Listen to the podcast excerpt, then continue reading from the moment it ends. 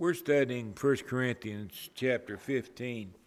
Maybe we'll get done with it today. I'm not going to promise that, but it's possible. Uh, resurrection incentives is where we left off last week, I think. Uh, I couldn't remember where we stopped, to be honest with you, so I'm kind of shooting in the dark now.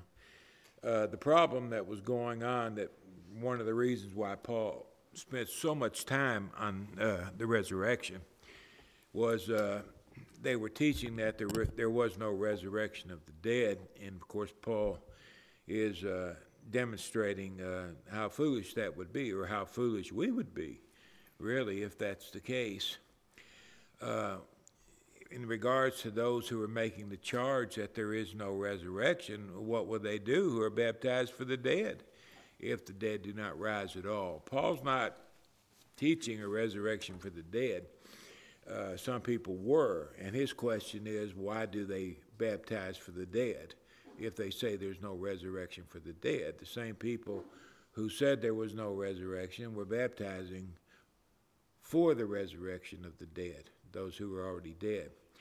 Uh, and he said, it's illogical what they're doing and saying.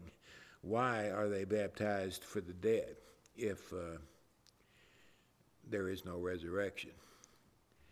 Why do we stand in jeopardy every hour? This is Paul and the other apostles and other people, uh, preachers and like, uh, doing mission work. Uh, why do we stand in jeopardy every hour? Why, why are, why are we uh, continuing to preach the gospel in lieu of the fact that people are trying to take our lives? What makes us do this? And this is one of the greatest arguments of all, I think. Uh, there's a lot of good arguments, but one of the great arguments, of course, is uh, during the first three centuries, uh, millions of people uh, died rather than denounce Christ. Uh, we know the secular history tells us that all the apostles, except for John, died violent deaths at the hands of the enemies of the cross. Why, why would they do that if there is no resurrection of the dead? Why, why not just announce Christ and live? I mean, well, they didn't want to, uh, they didn't want to, you know, admit that they were preaching a lie. They're going to be dead. What difference does it make? Uh, it, there's only one reason that people would give their lives. It's because they believe in something that is greater than they are. Now, you may be wrong in what you believe. These terrorist bombers and such things, they think they're going to go to heaven and get 72 virgins and all that stuff. And they willingly uh, die for the cause. Uh, they believe it. They believe there's something awaiting them after death. Therefore, they're willing to lay down their lives for what they believe. Yes, but what they believe is wrong. That's true. It is wrong. And their deaths are in vain. But in the case of the gospel, you're talking about people who were eyewitnesses to the Christ, who were eyewitnesses to his resurrection. And these are the people who laid down their lives. They weren't following a lie, they were following something they've seen with their own eyes uh, Paul the Apostle was lifted up to the third heaven and conversed with the Christ. Uh, and when he came back, uh, he was, of course, an apostle, and he uh, spent his life uh, preaching the gospel. Why would he do that if it was all a lie? Why, why would anybody live a miserable, miserable life like Paul lived? And he lived a miserable life. I mean, it was horrible. Uh, why would they do that? It's because they knew there was a resurrection. Uh, the or Muslims, rather, they're wrong. They believe a lie that was recorded back in the 7th century AD. Uh, the mystical Muhammad supposedly taught his disciples. I don't want to get into all that. But anyway, people believe it. Where's the evidence? Well, there is none. Well, in the case of the Christianity, where's the evidence? You got eyewitnesses who testified to the fact of what they saw. It wasn't people three or four generations away that recorded things. These were the actual eyewitnesses that recorded it. Why would they lay their lives down for a lie? People don't do that. You, you, you'll fess up to the lie before you die for it. It's not something people are want to do. Every now and then somebody who's not mentally stable might do it. But you're talking about millions of people who laid down their life during the first three centuries. Christianity was born in blood. It was sanctified, ratified by blood. Uh, the blood was so thick in those first three centuries, a testimony to the confidence that people had in the resurrection of the dead. Uh, Paul said, why, why would we do that if it weren't true?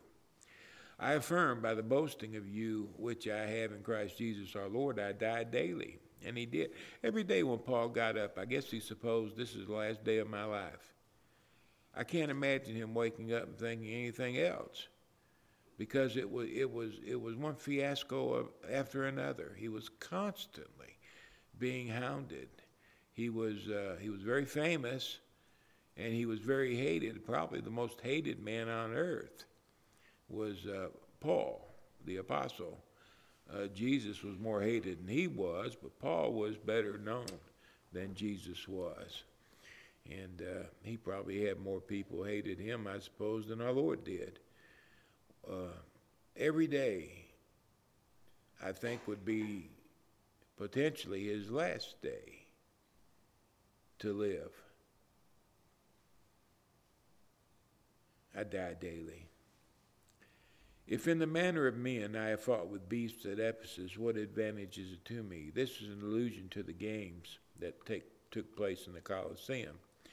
Uh, it was uh, common that in the various Colosseums, and there were a lot of Colosseums, uh, the Romans built Colosseums in every city that had a population of so many, I don't know what it was, but uh, I was in several of those Colosseums back when I was in Israel.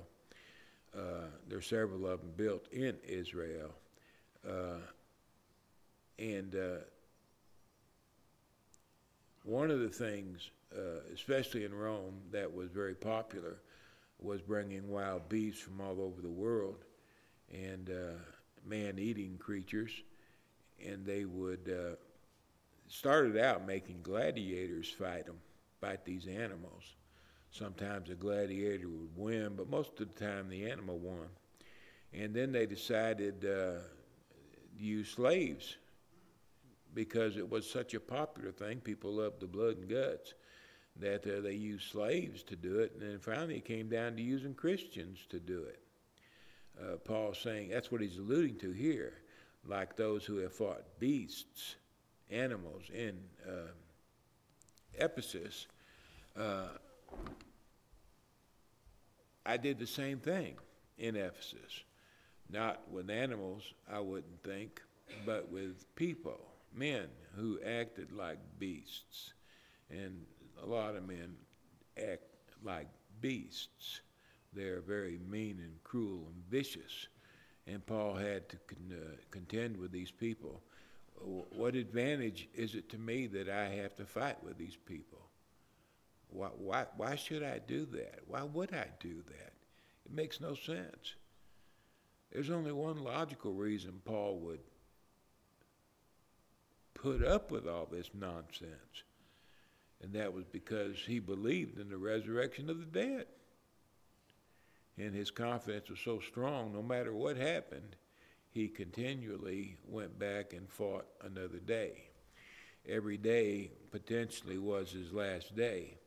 If the dead do not rise, well, let us eat, drink. Tomorrow we die. Why not just get married and get him a little farm with his own uh, uh, vineyard? Uh, why not just sit there all day and uh, eat grapes and cheese? It's a lot better than doing what he was doing his life. I don't know how many of us would even live his life. It, it had to be a horrible life. Uh, this may be in part due to the fact that he was a, a, a persecutor of the Church of Christ. Uh, he imprisoned people and consented to the death of some Christians. Uh, he could have been chosen for this particular life be, because of uh, what he had done in the past. I don't know. But uh, because of what he had done, he, he didn't grumble. He just uh, kept on keeping on. Uh, he was unique, but then he had a unique background also.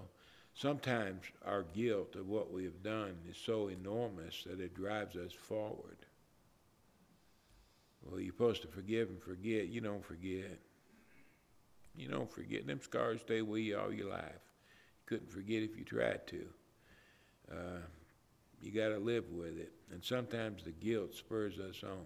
Sometimes guilt stops us from doing what we ought to do. In that case, guilt can be a very bad thing. But a lot of times, guilt spurs us on, makes us go forward, because uh, well, it's like you're running from your past, more or less.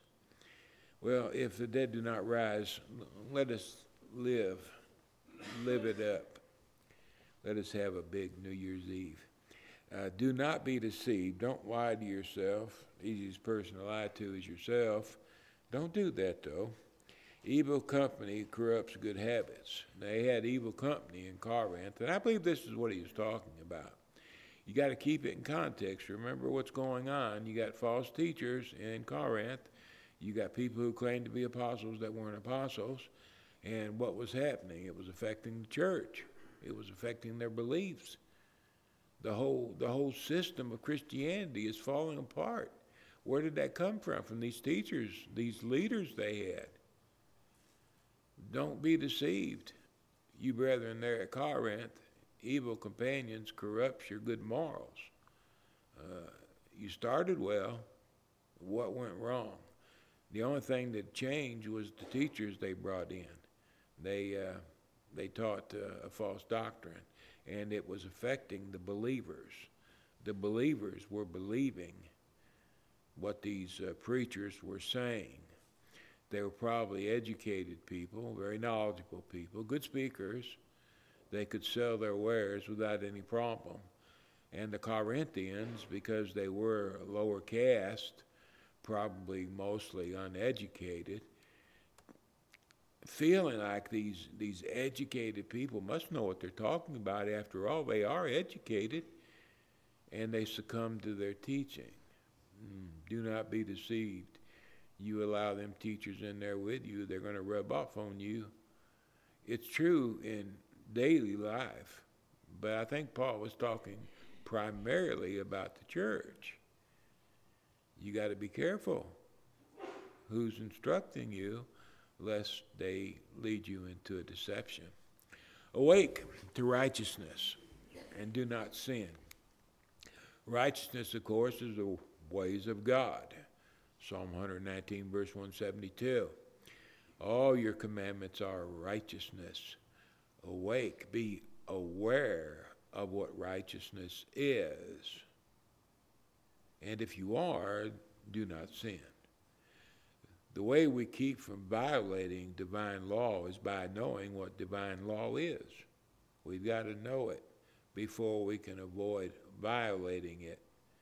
You've got to know what to speak. I was going the other day. I don't. I forgot where I was, but I was riding. I was running about 60 mile an hour. Speed, I speed limit's usually 55. You know, they give you between 55 and 60, and I I kind of lean towards the high end of that. Uh, anyway, I was I was cruising through. I hadn't seen a, st- a speed limit. I just figured, well, this is a big highway, you know you know, surely this is a speed limit, and got up there a little ways, and the speed limit was 35 mile an hour. But I didn't know it till I saw the sign. Once I saw the sign, I knew what the law was, and I knew I was breaking the law. But I had to know the law before I knew I was breaking it. And that's the way it is with righteousness. You got to know what righteousness is to avoid violating righteousness. Some, he said, do not have the knowledge of God. And that was true. Their teachers, for example, didn't have the knowledge of God. They had their own knowledge. It was something they had fabricated themselves. There were a lot of people in the church that did not have the knowledge of God. What do you do? Awake to righteousness. You learn. You study and you learn and you know what it is God would have you to do. Okay, onto the resurrected body. Uh, someone will say, well, how are the dead raised up? And with what body do they come?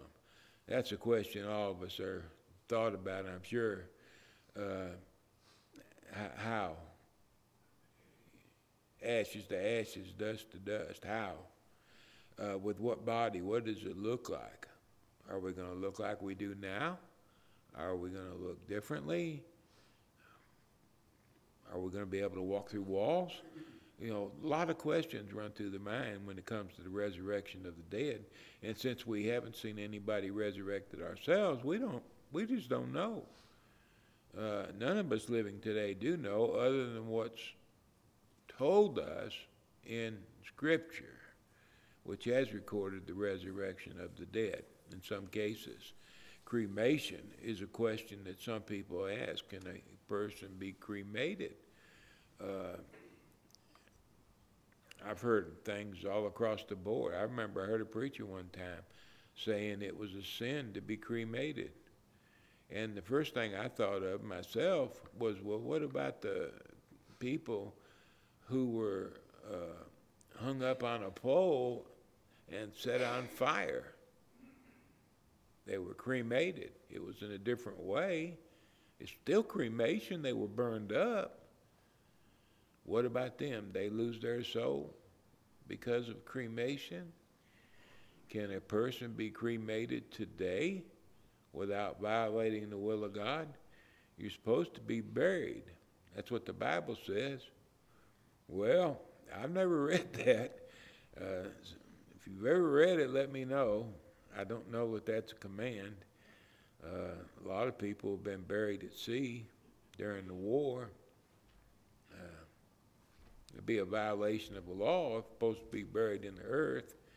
Uh, there's a lot of rules that come up that uh, I've never read in the Bible. Is cremation a sin? I don't know how it could be. The Bible doesn't uh, have anything to say about the matter that I'm aware of. Uh, I don't know what the difference is between cremation and rotting in the ground. Whether you rot in the ground or you're cremated, in the end, it's ashes to ash and dust to dust. You know, it's all going to wind up the same way. I don't see what the problem is. I think people should be able to do what they want to do without me judging them. I don't really feel like it's my place to judge anybody in such matters. The Lord hasn't said anything about it that I know of, and therefore I don't say anything about it either. I figure to each his own. But how does a cremated person come forth? That's our question.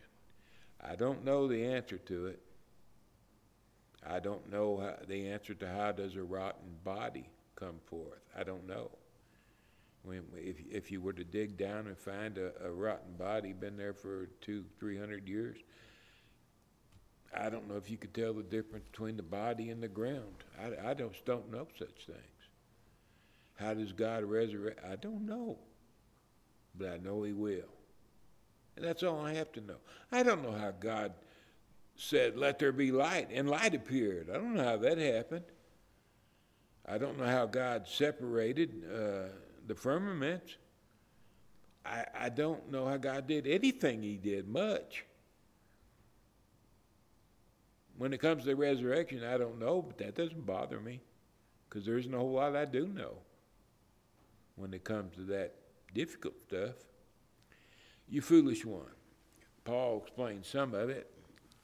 What you sow is not made alive unless it dies. The grain dies, you put it in the earth, then it comes back to life. What you sow, you do not sow the body that shall be. When you stick a grain of corn into the earth, that grain of corn doesn't pop up out of the ground, a great big stalk pops up out of the ground. Perhaps wheat or, or some other grain, he said. God gives it a body as he pleases. It's his doing. and to each seed its own body. Each seed bears after its own kind. That's the will of God. And the design of the body, that is the will of God as well.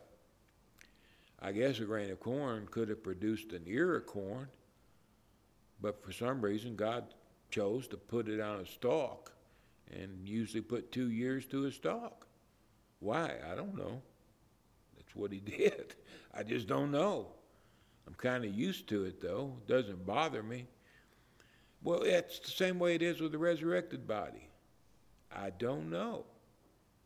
How does dead corn come back to life? You ever thought about that? It's dead.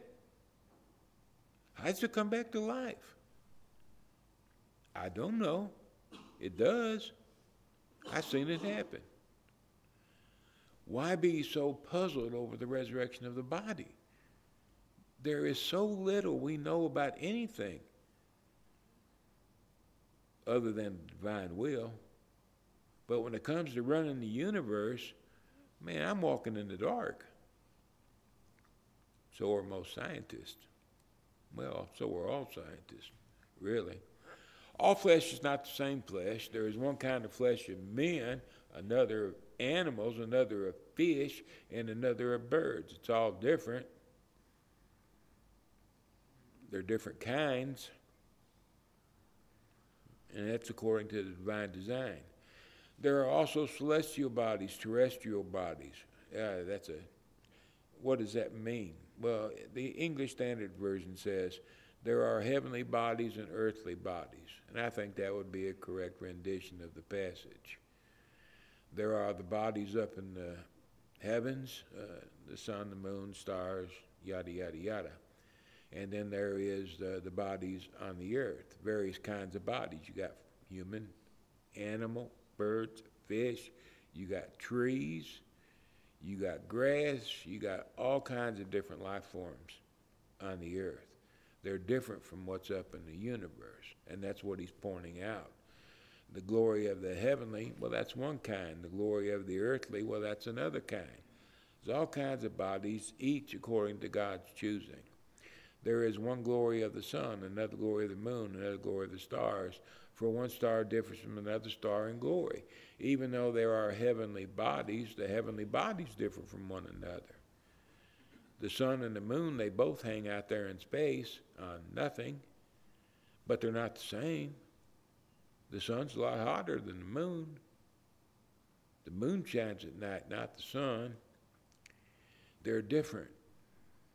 They're different from the earthly bodies, they're different from one another all according to the divine design. Everything's that way. So also is the resurrection of the dead. The body is sown in corruption, it's dead, it's corruptible, it is raised in incorruption, a body that will never be destroyed.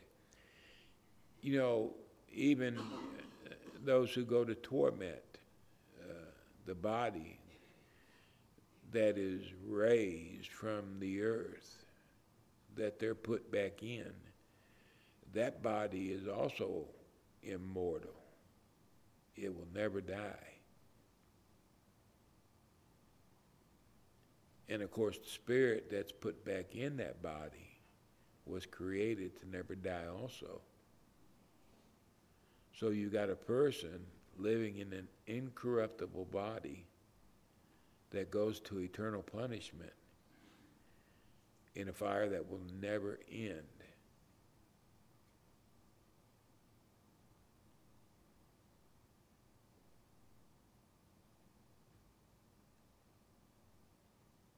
Nothing,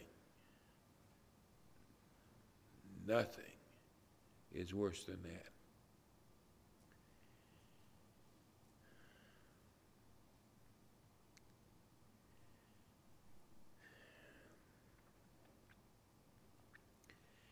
we uh,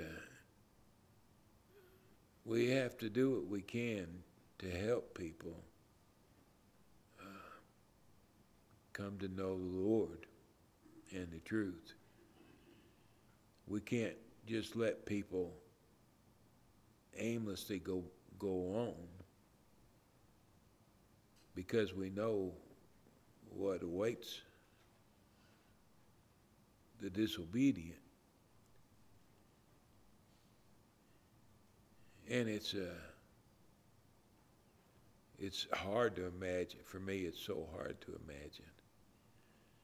Someone says, Do you believe God would really do that? It's God who told me He would. That's the only reason I know it's because He told us. And I believe Him. I believe He only tells the truth. The body is sown in dishonor, it is raised in glory, a glorious body. Our Lord was buried in dishonor among men, but he was raised in glory of all men. It is sown in weakness, it is raised in power. It is sown a natural body, and it's raised a spiritual body. It's going to be much different. There is a natural body, there is a spiritual body. And so it is written the first man, Adam, became a living being. Adam, God breathed into his life the nostrils rather, the breath of life. And Adam became a living being. He's the father of us all. The last Adam, Christ, he became a life giving spirit, and he's the father of those who obey the gospel. There's two fathers. We all stem from one or the other, or both. In our case, both. However, the spiritual is not first, but the natural, and afterward the spiritual. God uh, formed Adam from the dust of the earth, breathed into his nostrils the breath of life. The body came before the spirit.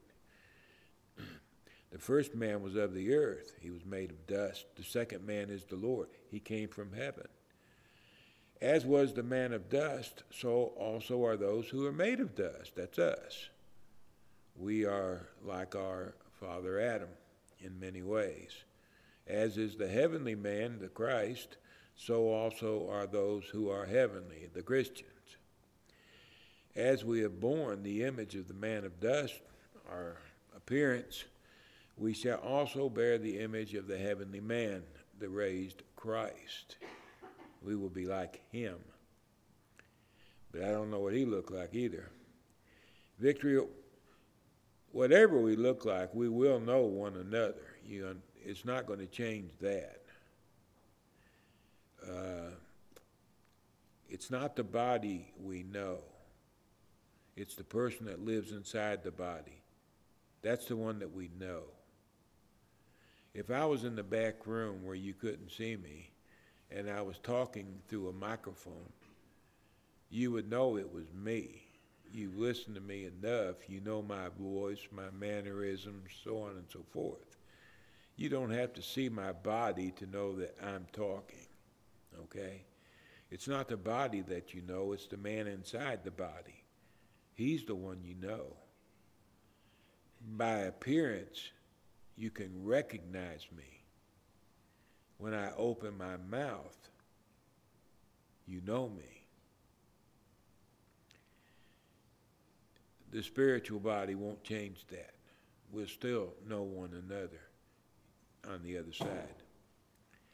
Now, this I say, brethren the flesh and blood cannot inherit the kingdom of God, nor does corruption inherit incorruption.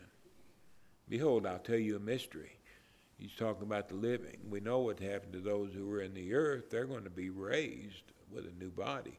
What about those of us who are alive when Jesus comes? We shall not all sleep. All of us won't die. There will be some living, but we shall all be changed.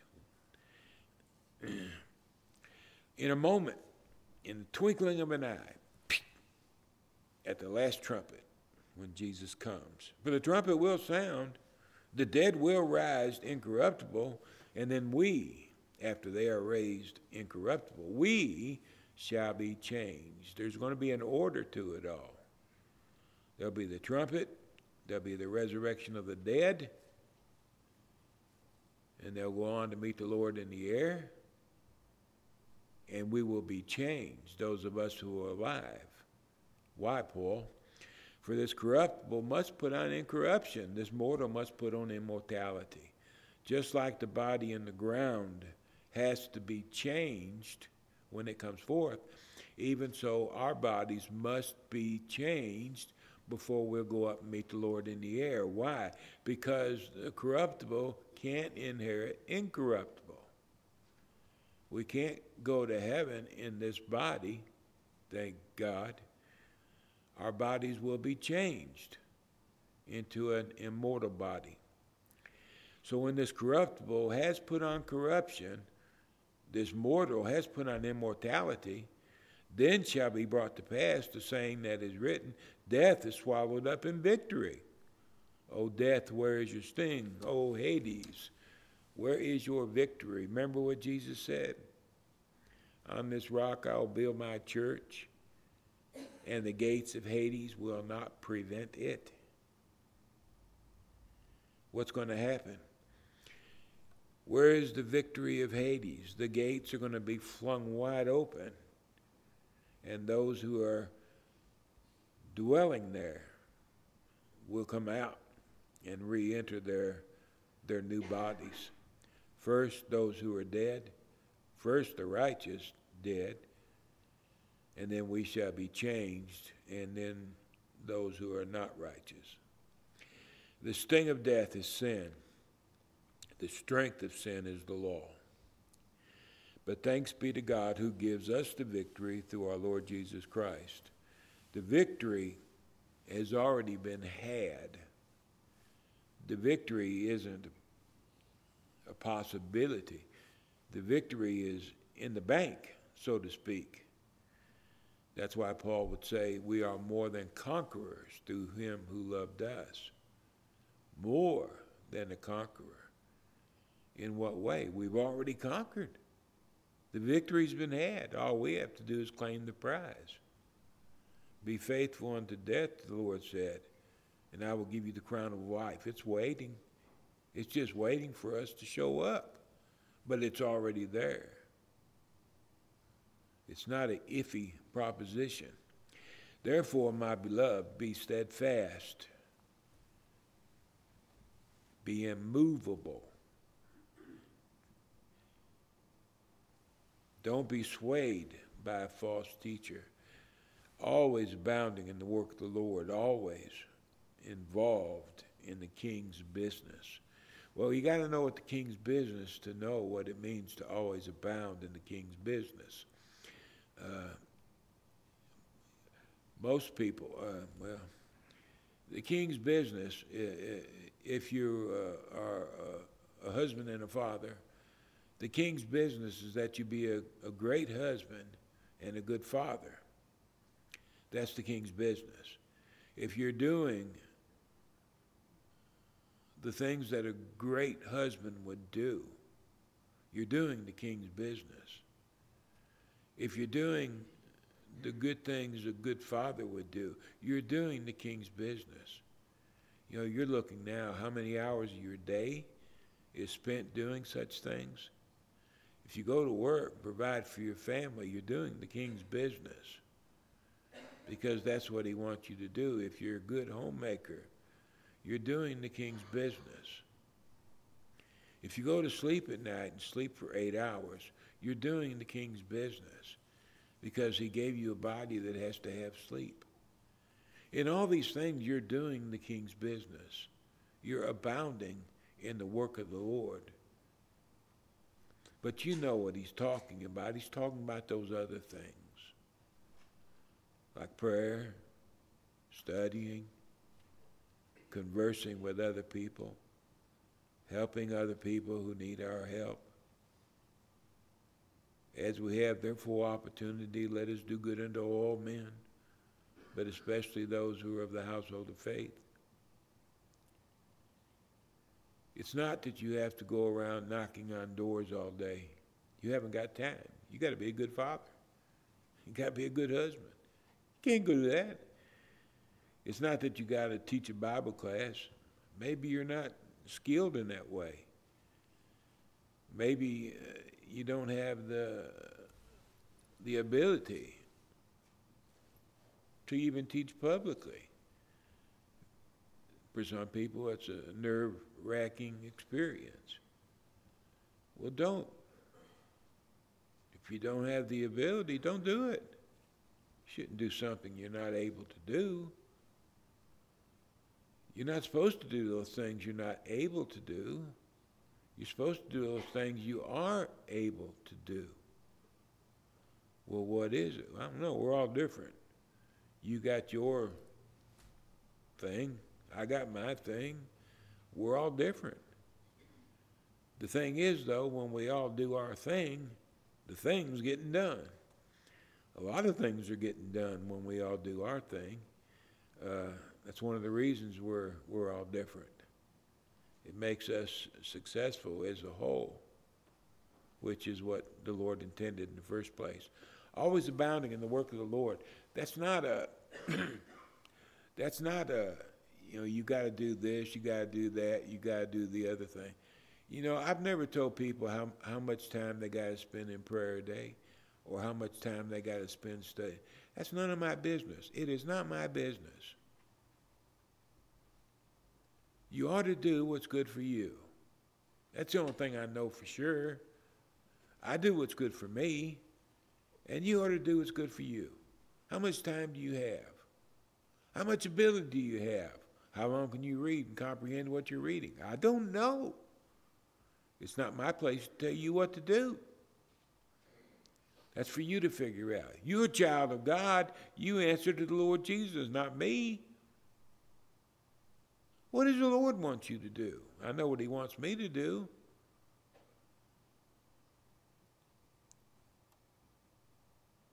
And you need to figure out what it is He wants you to do. And then abound in it. It's not that hard. It's hard to figure out what you might be good at. I don't know if I've ever found out what I might be good at. I, you never know for sure, I don't think. But if people don't run you off, maybe it is okay. Always abounding, knowing your labor is not in vain. You're not wasting your time. Your time is being well spent. Hey, I did get through it today. We probably ain't got much time for chapter 16. Chapter 16 is almost uh, in and out. It's not that difficult. Uh, the collection for the saints. Boy, I spoke too soon, didn't I? Verse 1 Concerning the collection for the saints, as I have given orders to the churches of Galatia, as the Galatian saints are expected to do, so are you expected to do. Notice the commonality between the churches.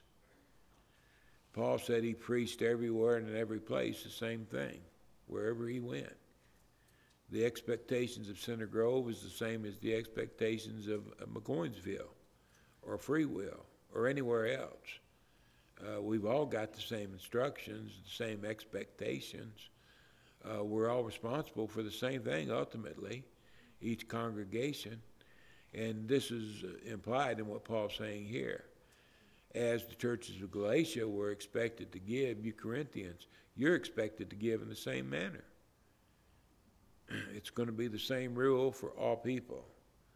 Not one set of rules for free will, one for us, and one for McCoynsville. Uh, but we all have the same rule, and we're expected to follow it. On the first day of the week, Jews originally met on Saturday, the sixth day of the week. Uh, course, we know that changed uh, with the Christian era. Uh, our time of coming together by divine command is on the first day of the week. On the first day of Kata, the word Kata means every. Uh, in other English translations, it's translated every. It should be that way in the King James Bible, but it's not.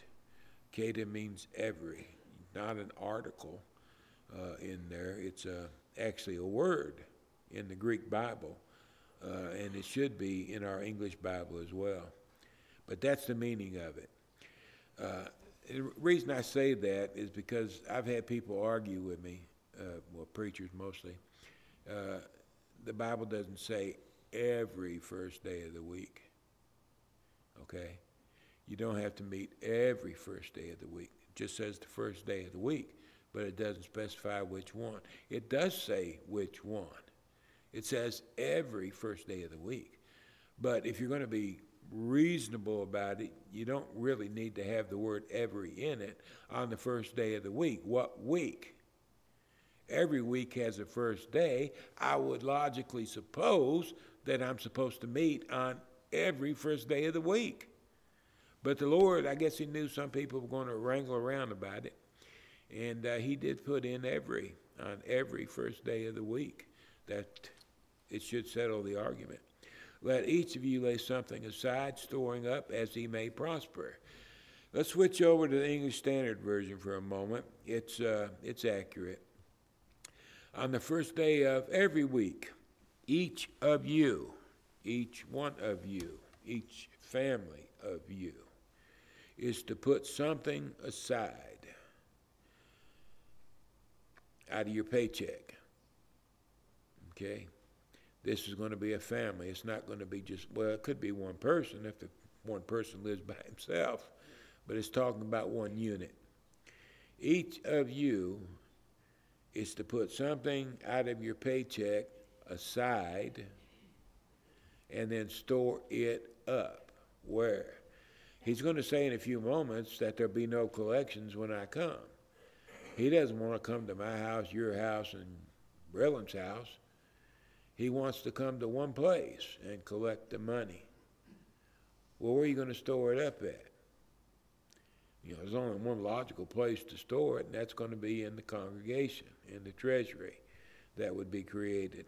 The Jews always had a treasury, it wasn't something new.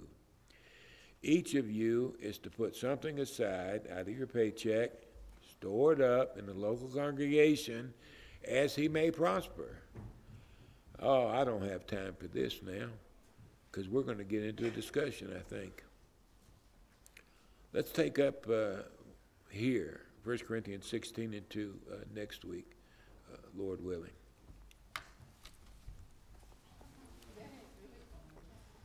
It's only the first few verses that takes a little time. The rest of it, we'll go right through. Next week, God willing, we'll start 2 Corinthians chapter 1.